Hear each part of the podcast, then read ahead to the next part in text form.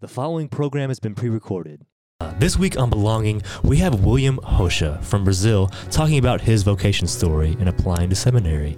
I'm not a child anymore. I'm a man and I'm responsible for my decisions. So Mhm. it gets to a point where honoring your parents is different, right? I was I was feeling a lot of scrupulous even because there is the commandment to honor your parents. Yeah. And and but then I realized that honoring my parents when I am 7 years old is completely different than honoring my parents with 31. Next.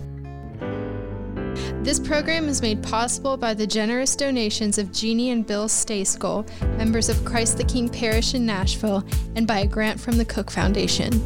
Take advantage of the many opportunities for young people in the Nashville Diocese to connect and find belonging. Like University Catholic, a community of college age students who are serious about their faith and unite in fellowship and friendship to deepen their personal relationship with Jesus Christ. Go to universitycatholic.org to find out more. You can also connect with young Catholics like you by attending events like Summit Music City. It's a night of music followed by adoration and reconciliation. It's free and open to young people of all faiths. Go to soundscatholic.com. To find the right young Catholic connection for you, call the Catholic Youth Office of the Diocese of Nashville, 615 645 9762.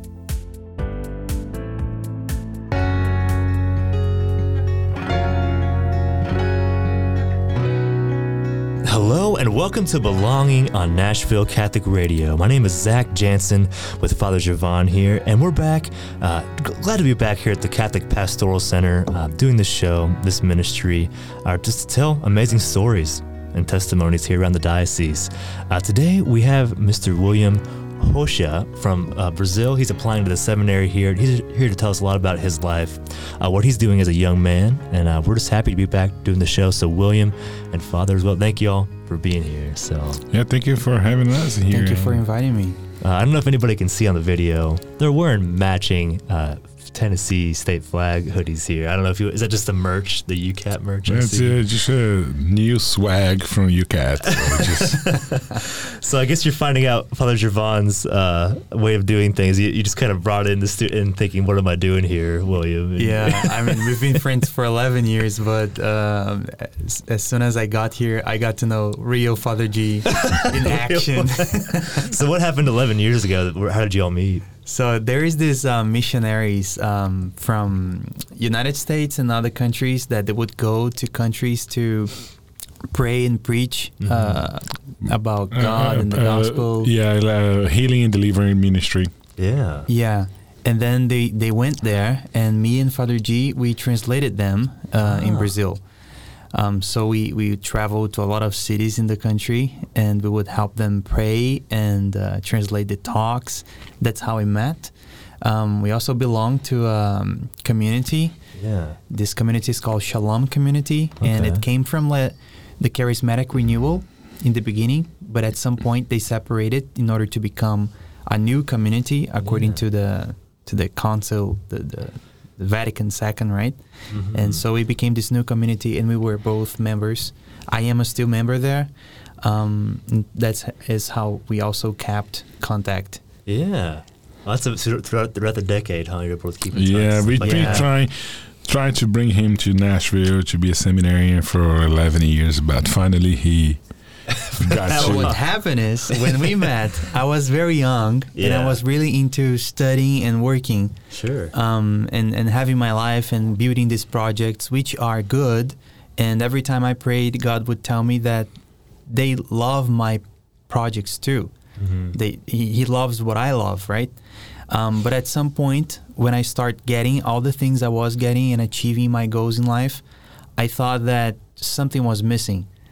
And finally, after 11 years, I thought, hey, Father G, you know, all those things I thought I needed, it seems that it's not quite that. So that priesthood thing, maybe you were right, you know? priesthood thing.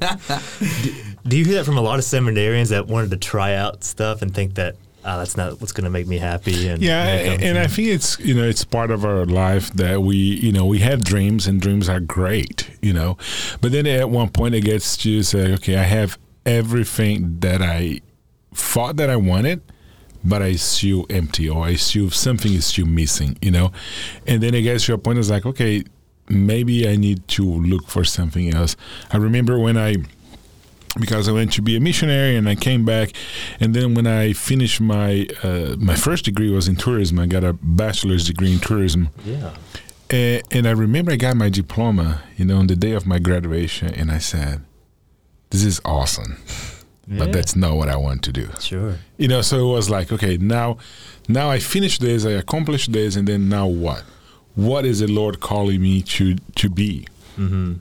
And, and then that's when I, you know, I started to study philosophy, and I said, this is where the Lord, you know, wants me to be. That's a great analogy for uh, any path in life, whether it's the, the priesthood or, or a career path. It's uh, it's, as soon as you accomplish that thing, it's like then what or what's next. As soon as you get the job promotion Yeah. or get the house that you finally wanted, you think, okay, now what? Yeah. and uh, it kind of leaves you feeling empty in a way. But we talk a lot about vocation on the show.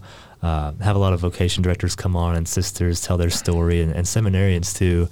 And uh, but it's it's neat when people even of engaged or married couples, and they they use the one funny term of like vocation grandparent, like oh, I already figured out my vocation, I'm I'm done. And uh, but you, obviously you're never you're always living it out every day. Yeah. Yeah. Um, but what has it been like for you? So you're so ten years. So you're 21, I guess, at the time when you kind of meet him. Exactly. Yeah. And so, what's on your mind? As uh, did you kind of push the priesthood to the side, or you said, "I want to try out the world first? I did. I, di- I mean, I, I was already part of the church. I was active in, Yeah, in ministries and, and stuff. Um, but I think I was still carrying a lot of weight on what soc- society expects from me, and especially my family expects from me. So, all the dreams parents is that the, the son or the daughter gets married and have a nice family and have a good job yeah, that's the expectation right and I, am just part of society so i was into this flow uh, of society but then at the same time i i i, I was having these feelings and this these thoughts that this was not what i wanted hmm and then when i got everything i wanted i can now say to my parents look i, I did yeah, pretty I much tried. pretty I much tried. everything you planned, but what do you want? Do you want a, a, a, a son that makes everything you want, or do you want a, a son that is, is happy and well accomplished in life, not only with material things, but with a whole um, being, right? Um, So, in, in the process of, a, I guess you're maybe planning for, for seminary soon. What, does your family have thoughts on that? Are they fully supportive of you, or was it they're not supportive at not all. op- Okay, I'm just curious. Yeah. So, what, what's that like for you? Yeah, so man? I mean, as I was, I, I talked this to Father G a lot, and Yeah. I, I got to the conclusion that I'm not a teenager anymore. no, I'm not a child anymore. I'm a man, and I'm responsible for my decisions. So Mhm. it gets to a point where honoring your parents is different, right? I was I was feeling a lot of scrupulous even because there is the commandment to honor your parents, Yeah. and and but then I realized that honoring my parents when I am seven years old is completely different than honoring my parents with 31. Wow. yeah, I mean, if I'm seven, I just say yes, sir, yes, Mhm. ma'am. Um, but if I'm 31, it's not like that. I'm gonna honor them by being a man of God, Mm. even if I contradict their plans in my life. And they don't understand that today. yeah. That that's amazing. But in the future, even if it's in their moments before Sure. going to, to the Lord, mm-hmm. but I hope they understand that one day. And that independence I I got and I'm still growing in it every day Mhm. because it takes time um, is what made me give my answer finally to God and accept priesthood. That's that's an incredible journey. What what can you say about that commitment, Father? Of uh, th- this is what I feel I'm called to do. We always say the vocation is, is calling, but Yeah. to be respectful to your parents and say, yeah, is and, what I feel and- called to do. and, you know, we talking. We were talking about last couple of days that that at some point we have to co- to cut the umbilical cord. You know, Yeah. and it's hard, and sometimes it's going to be you know as you getting married pretty mm-hmm. soon. You know, Yeah. sometimes it's like okay. Families and it, it's kind of interesting because your family always did this this way, her family always did that way, and but now it's not their families anymore. Now it's Mm. you know it's not each one of you anymore, but it's both of you. So it's it's hard, you know. Many times with my parents, I had that conversation. You know, oh, my mom one time said, "If I knew you were gonna be a priest, I would have more kids." And I was like, "I'm sorry, but I can't help that." You know. Well, you always say you have hundreds of kids now. Yeah, I was like, yeah, you have a lot of grandkids. So, but you know, and, and it's and, and I think that if you, if you really if you really you know think about this, the the whole thing about being Catholic is you know be open to procreation. Mm-hmm. You know, so it's like well, if you would have done what the Catholic Church asks you to do, you know, to be open to to kids to procreation, that would be different. You know, because that's kind of that's what the church, you know, Mm-hmm. and- and God wants for us is that the, the fruitfulness. The the so we just have to understand that, you know, and sometimes we in one point we're gonna you know have to say okay thank you for you know but this is not what i want to do. This is mm. my life. And not to be disrespectful or anything like that but you know if god has called me to something you know i have to at least try and see if it is. Because you know seminary what is a seminary? Is that place that you're gonna discover your vocation. Mm-hmm. You know, you don't sign a right, you know, like a empty letter, Which blank letter. Yes, as soon yeah. as you Like, oh, you're gonna, no, you're gonna go because you are in, in a point of your discernment that that's the next step. You know, it's just like if you find that beautiful girl. Mm-hmm.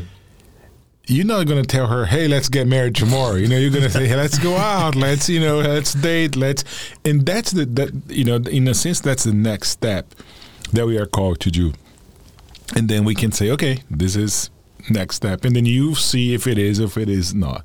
Same thing with, you know with sometimes we see this beautiful girl and it's like oh i want to date her. But like well she doesn't want to date me. Well it doesn't work that you know? So but that's kind of the process of knowing and being able to say okay this is the next step of my vocational discernment. Uh, I love that process of being open to it. We had a focus missionary on about a year ago who maybe he's dating now or he's single, but he brought up the term of yeah of being open to it and said uh, that, or maybe it's you or him that said every g- good Catholic man should discern the priesthood at some point. Yeah. Uh, what, what are your Yeah. thoughts on that? Uh, You know, I think view? that it's really important to be aware of that, to know that things are just a process of discernment. Because uh, as we are children of this time, of this society and culture, we tend to relate with time in a different way. It's like we cannot waste time. Every single day, every single year, I have to achieve goals in order to be successful. So we draw plans very uh, precisely, and we need to follow them by the letter. And that's really dangerous because if God asks us to do something different, we tend to feel threatened. And that's what I felt.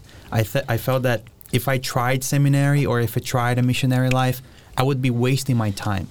Because you graduate what with uh, you leave school with 18 years old and then the plan is you to graduate at 22 and then you do a master's and a doctorate and when you are with your 27 28 you have a, a good job and then at 30 you get married and then you have so there are all these plans and if anything threatens those plans. And those plans are good. There's nothing wrong with those. Those are good plans. They, they are good plans and maybe they are god's plans so go for it.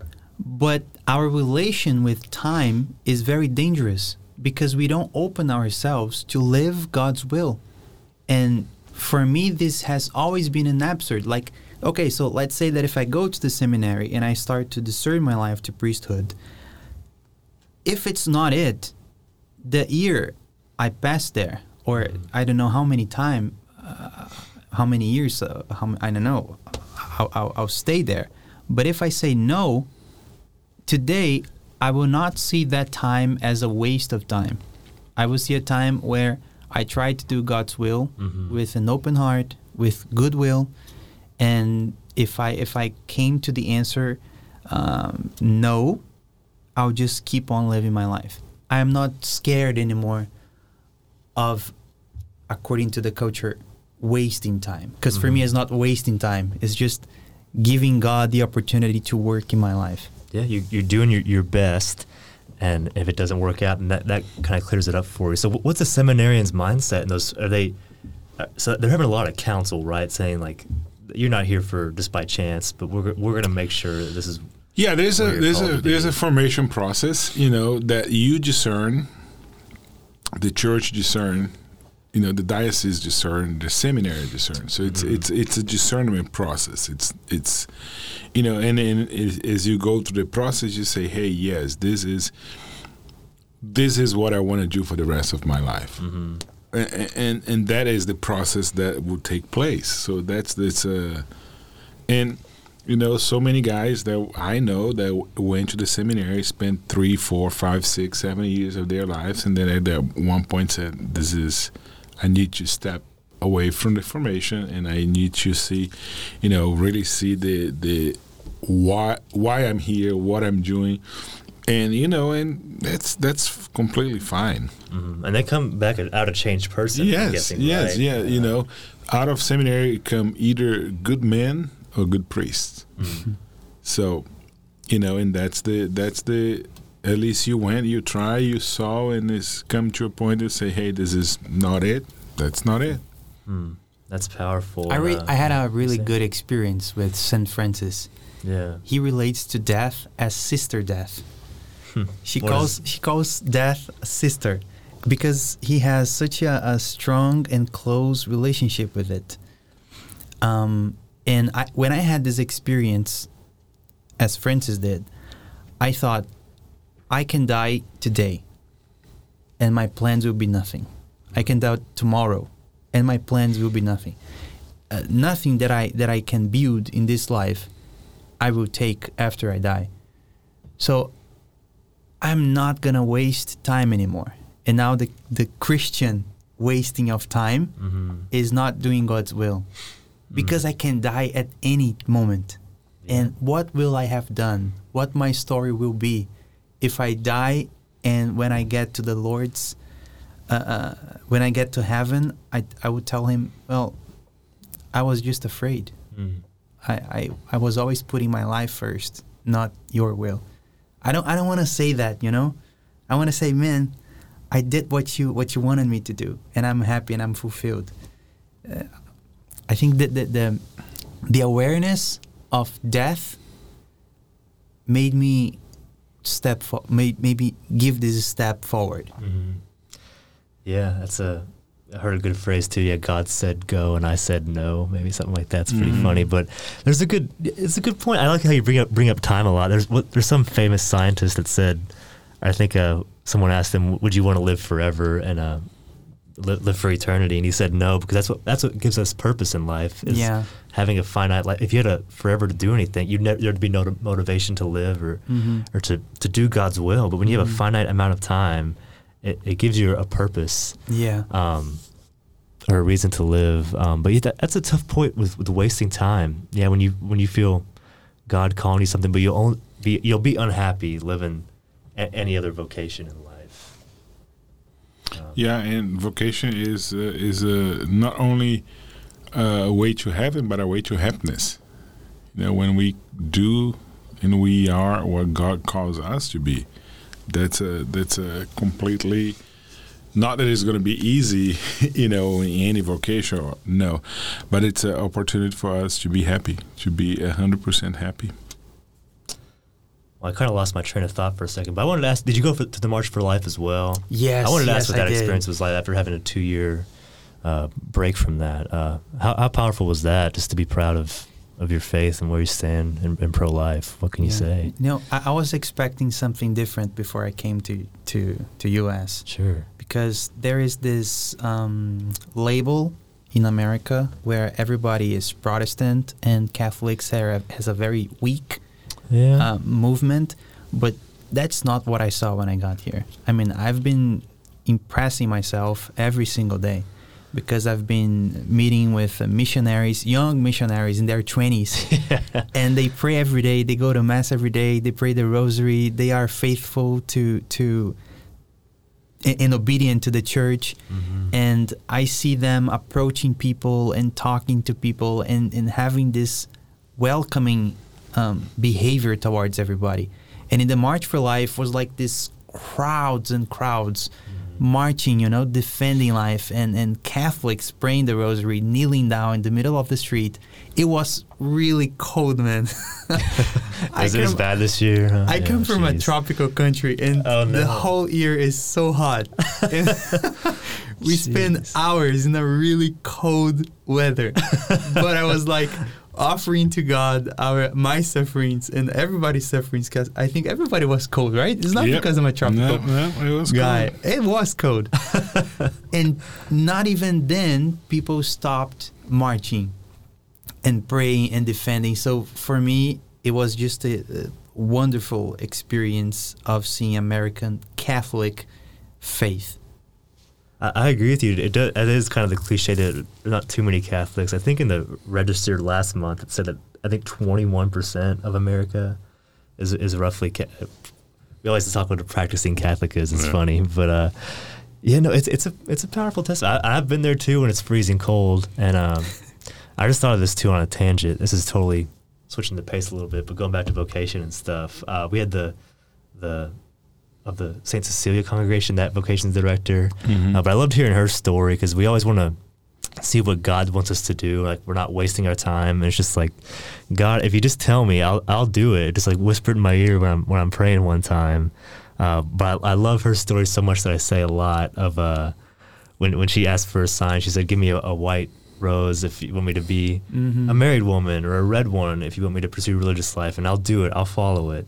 And the next day, she got flowers in the mail. They said, they said her name. Like, go look in, in your in your mailbox there. You got flowers and it was pink flowers, you know, right wow. in the middle. and she was like, "Good one, God."